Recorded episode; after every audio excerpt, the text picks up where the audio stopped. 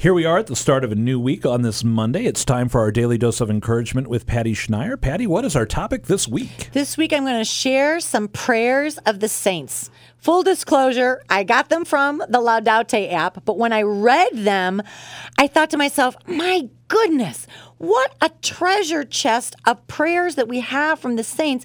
And when I think about that these may have been written in the Middle Ages or who knows when, and some of them I know when, I'm just blown away by what a gift these prayers are, handed down, preserved for all these centuries, and now given to us. And we can just pop on an app and have these incredible prayers. So today I'm going to start with a prayer of Saint Anselm. O merciful God, Fill our hearts, we pray, with the graces of your Holy Spirit, with love, joy, peace, patience, gentleness, goodness, faithfulness, humility, and self control. Teach us to love those who hate us, to pray for those who despitefully use us, that we may be the children of your love, our Father, who make the sun to rise on the evil and the good and send the rain on the just and the unjust. In adversity, grant us grace to be patient. In prosperity, keep us humble. May we guard the door of our lips. May we lightly esteem the pleasures of this world and thirst after heavenly things. Through Jesus Christ our Lord. Amen.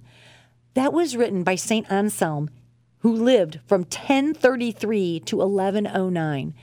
And I read that and thought, holy cow, guard the door of my lips. Do I need that prayer?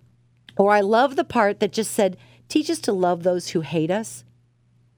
Teach us in, in, in adversity, grant us grace to be patient. His words are so timely for all of us right now. So look it up, the prayer of St. Anselm, and see if that doesn't speak to your heart. Print it out, have it somewhere in your house, or stick it in your prayer book and, and start to pray these beautiful prayers of the saints. We have this treasure. We don't have to reinvent the wheel and sometime in your holy hour, maybe just whip one of these out and pray these prayers. Isn't it great when a prayer makes you stop and go, oh, yeah, I need to pray that today? Patty, this prayer has done that for us. Thank you for today's dose of encouragement.